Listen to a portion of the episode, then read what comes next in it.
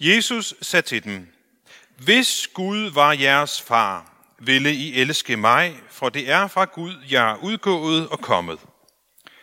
Jeg er ikke kommet af mig selv, men det er ham, der har udsendt mig. Hvorfor forstår I ikke, hvad jeg siger? Fordi I ikke kan høre mit ord. I har djævlen til far, og I er villige til at gøre, hvad jeres far lyster. Han har været morder fra begyndelsen, og han står ikke i sandheden, for der er ikke sandhed i ham. Når han farer med løgn, taler han ud fra sig selv, for løgner er han og fader til løgnen. Men jeg siger jer sandheden, derfor tror I mig ikke. Hvem af jer kan påvise nogen synd hos mig? Når jeg siger sandheden, hvorfor tror I mig der ikke? Den, der er af Gud, hører Guds ord, men I hører ikke, fordi I ikke er af Gud. Jøderne sagde til ham, har vi ikke ret i at sige, at du er en samaritaner og besat af en dæmon? Jesus svarede, jeg er ikke besat af en dæmon. Jeg ærer derimod min far, men I vandærer mig. Jeg søger ikke min egen ære. Der er en, der søger den, og han dømmer. Sandelig, sandelig siger jeg jer. Den, der holder fast ved mit ord, skal aldrig i evighed se døden. Amen.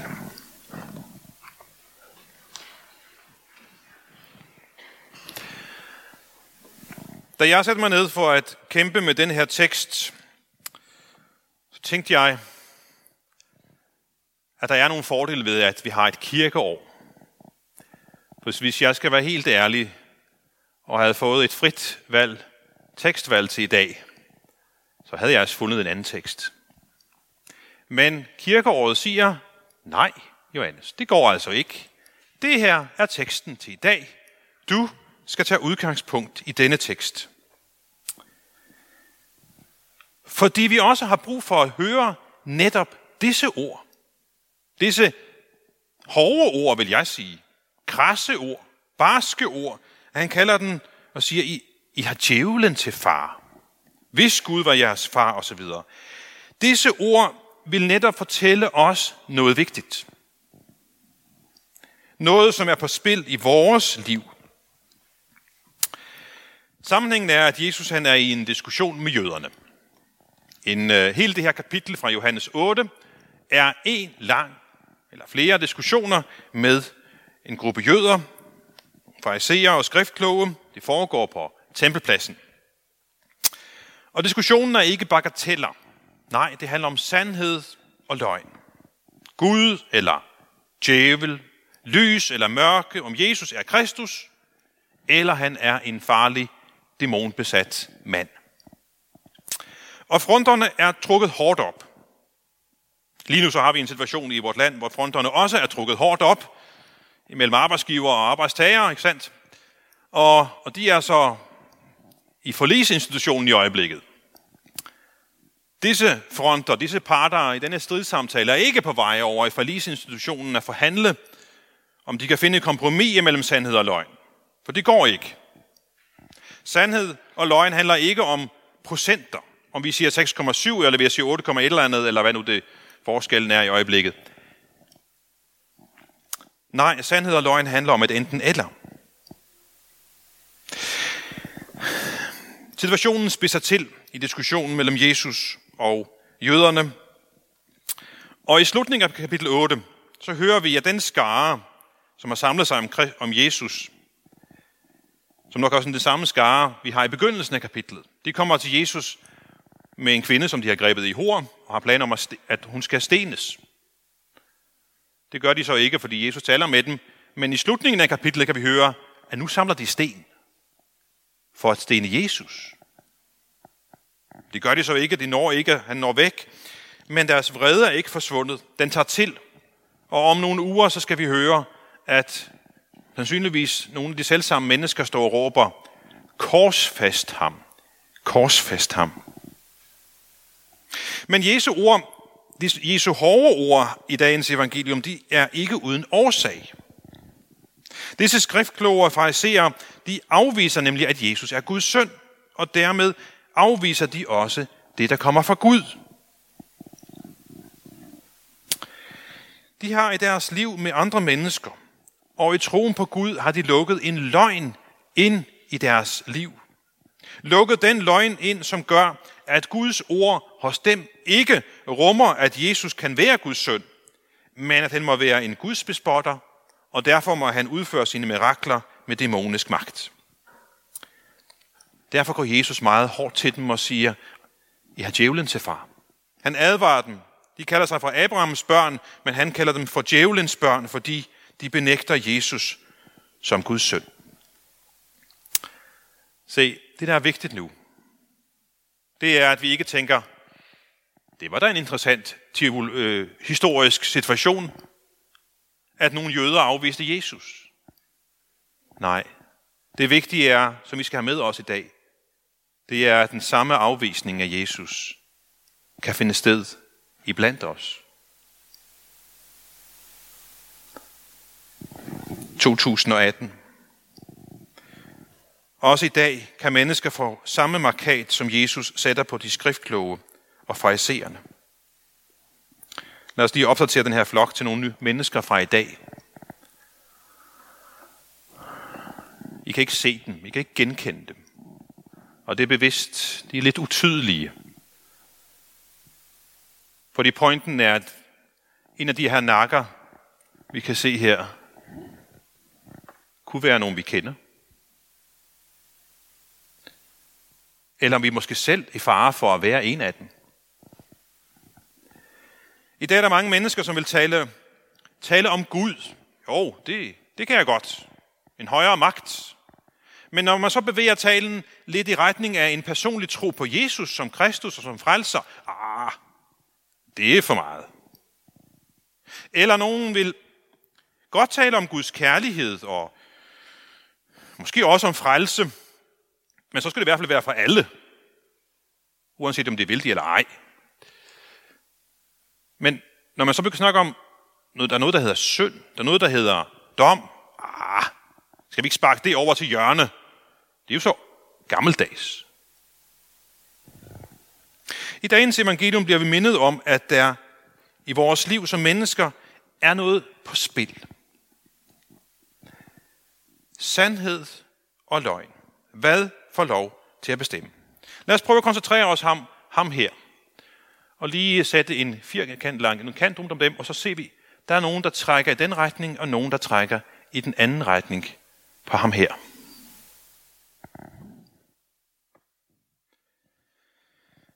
Man kan sige, at det som at leve, at leve som menneske er lidt at leve som på en slagmark. Hvor det gode og, og det onde, Gud og djævel, sandhed og løgn, liv og død, kæmper mod hinanden og kæmper om os. Og se, der findes ikke noget ingenmandsland. Vi kan ikke slippe for at leve der, hvor den her kamp udspiller sig.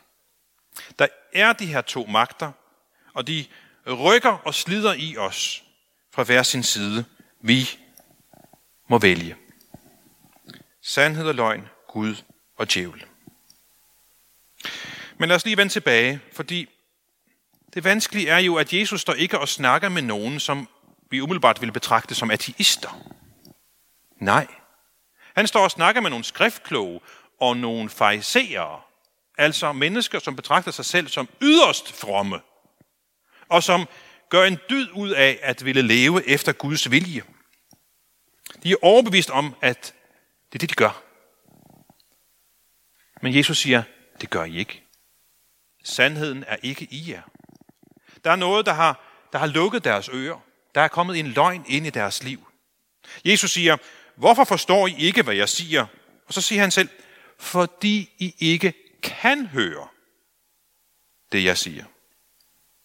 Kan høre. Det lyder lidt mærkeligt. Umiddelbart ville jeg tænke, at han vil sige, fordi I ikke vil høre.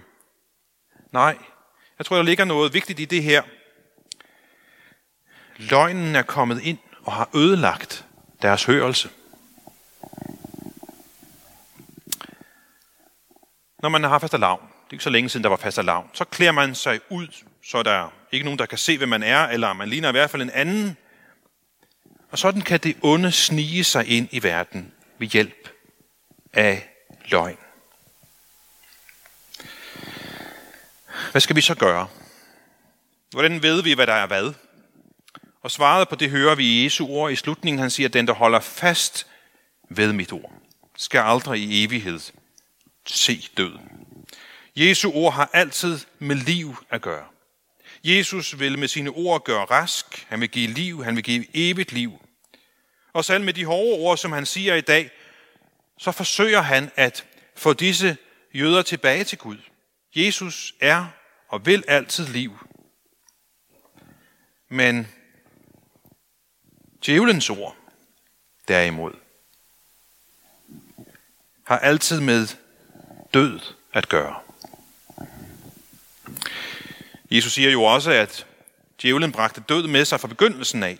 Allerede i Edens have, så talte han i form af den her slange med løgn om døden. Lidt omformuleret, så er det, han siger til, til Eva, er, I skal da ikke dø, selvom I gør imod det, som Gud har sagt.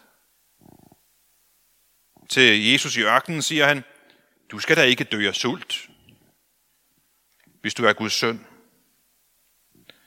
Og til os, så kan han måske sige, du er ikke god nok. Tror du virkelig, at Guds kærlighed skulle gælde for dig? Er du klar over, hvad du har lavet? Er du klar over, hvordan dit liv ser ud? Du, du tror slet ikke nok. Eller han kan vælge en helt anden strategi og sige, hvad er der at tro på? Gud, han er da bare en illusion. Drop det der. Lev dit liv, som du har lyst til. Men hans ord fører til, til død, fører til ødelæggelse, fører til, at menneskers indbyrdes forhold ødelægges. Men Jesu ord førte, og de fører stadig til, til liv. Fører til, at menneskers indbyrdes forhold og forholdet til Gud bliver helt. Og det er med troen på Kristus som pejlemærke, vi kan skelne imellem djævelens og Guds ord. Vi kan måske kalde, sige, at, at den her tekst er lidt som et spejl, vi kan holde op imod for vores øjne, så vi kan se sandheden om os selv. Måske er det ikke noget kønt syn, vi kan se i spejlet, fordi vi desværre så nemt kan komme til at købe løgnen som sandhed. Lidt tidligere i den her diskussion, så, så siger Jesus til dem, en hver, som gør synden, er træl af synden. Og så senere, sandheden skal gøre jer frie. Det modsatte er løgn, er sandhed, det er løgn. Men der er en sammenhæng mellem løgn og synd. Fordi syndens bindemiddel, det er løgnen. Det er fortielsen, det er fortrængningen. Jeg tror, vi kan gå meget langt med synden, når bare vi kan fortrænge den godt nok. Hvis ikke vi var i stand til at fortrænge den samvittighedsstemme, vi har i os, så kan vi ikke holde ud til at synde i den grad, vi gør. Vi har en evne til at, til at lægge låg på. Den stemme inde i os, som kan sige til os, du er på afvej. Jeg tror, vi er i stand til at gå langt, hvis vi bare kan lyve godt nok over for os selv. Og se, det gælder alle mennesker. Også os, som har lært synden at kende. Vi er i stand til at lyve for os selv, for tige, for trænge, samvittighedens stemme, og derfor lade synden sætte kursen i vort liv. Og den binder os ved vedvarende løgn, vedvarende låg på samvittighedens stemme.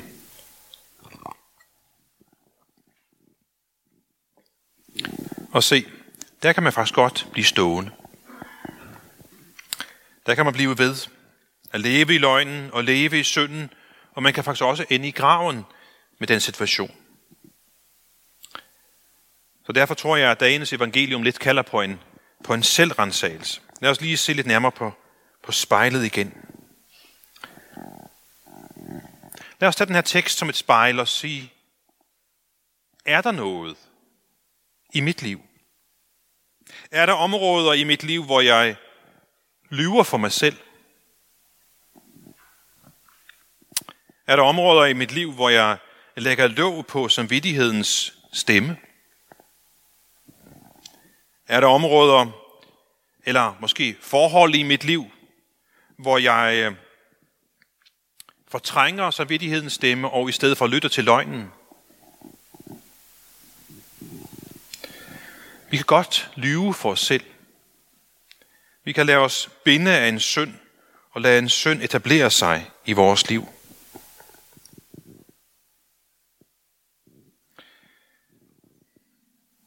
Som jeg nævnte, så er det her menneske i midten i den her kampsituation.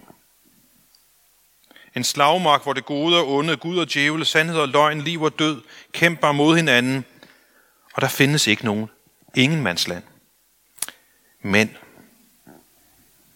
når vi tror på Gud, skal vi lige have tilføjet noget her. Prøv lige at se, hvad der sker nu.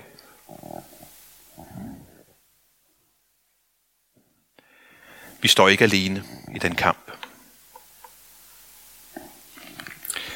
Når vi tror på Kristus, så er han på vores side. Han kæmper med os. Han kæmper for os. Vi sang lige før prædiken, Stor er vel Guds fjende, men større er dog Gud.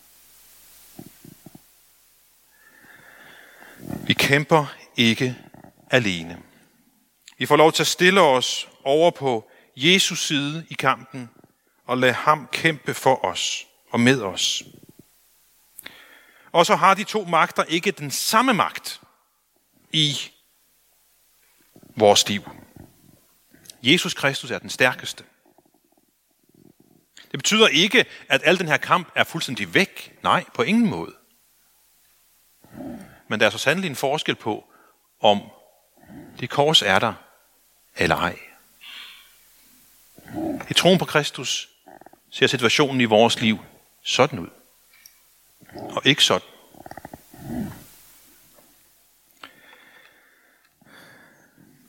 Og denne Jesus taler til os. Han inviterer os til at komme og lytte til ham.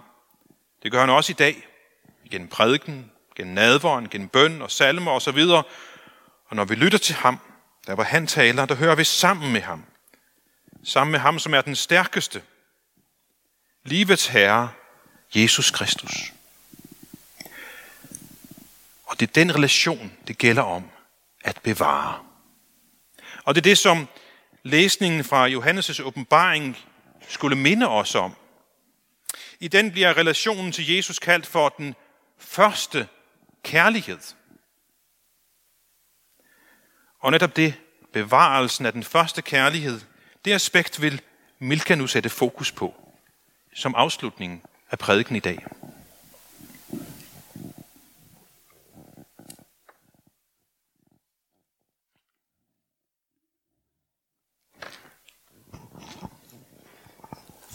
Ja, det vil jeg gerne. Øhm, ja, i den her tekst, vi læste til at starte med fra Johannes åbenbaring, der bliver det her ord, eller det her begreb, den første kærlighed, det bliver sådan øh, introduceret. Øhm, og øh, jeg må indrømme, at øh, altså okay, jeg, jeg gjorde simpelthen det, at jeg googlede den første kærlighed, og der kom en masse sjove forslag op. Og øh, da jeg gik ind på billedsøgninger, så var der noget lignende det her, der kom op også. Og øh, jeg ved ikke rigtig, hvad I kommer til at tænke på, når ordene den første kærlighed bliver sagt. Øh, jeg kunne forestille mig en, øh, skal I se det for jer, en storslået Hollywood-film med, øh, det handler om sådan et, et pur ungt par, der er vanvittigt forelsket, og så går de igennem en masse strabasser og en masse dramatiske øjeblikke, og så til sidst, så kan de slynge sig i hinandens arme, og så lever de lykkeligt til deres dages ende på en sandstrand, mens de går hånd i hånd, lidt ligesom det der. Ja, det, er sådan, det kunne jeg godt forbinde med den første kærlighed. Jeg tror, det ville være en god film. Den ville sælge mange billetter. Øhm, og jeg kunne egentlig godt tænke mig, at øh, teksten fra Johannes åbenbaringen om den første kærlighed handlede lidt mere om det her. Om sådan lidt, et eller andet lidt mere romantisk, end, øh, end hvad den egentlig gør. Øhm, den får det egentlig sådan til at... Altså, jeg kender godt fornemmelsen af, at noget det risler koldt ned ad ryggen på en. Og man bliver sådan lidt, øh, man bliver ret utilpas og ret øh, bange for, hvad, hvad sker der? Øhm, jeg føler mig ret ramt og ret rystet af den her tekst fra Johannes åbenbaringen. Jeg tænker, at øh, teksten handler om en menighed med rigtig mange gode elementer. Nogle rigtig gode øh, kerneværdier. Og jeg forestiller mig egentlig en ret øh, velfungerende menighed. der er sundhedstegn, de øh, kan skille løgnerne ud. De giver dem ikke indpas i menigheden. De har bekendt sig til Gud, den her menighed, det har de gjort længe, og de har holdt fast, når det var nødvendigt. De har holdt ud, de har været en mønstermenighed, en god menighed. Og det er bare rigtig godt. Det er det faktisk. Og så kommer der alligevel en anklage. En mega alvorlig anklage.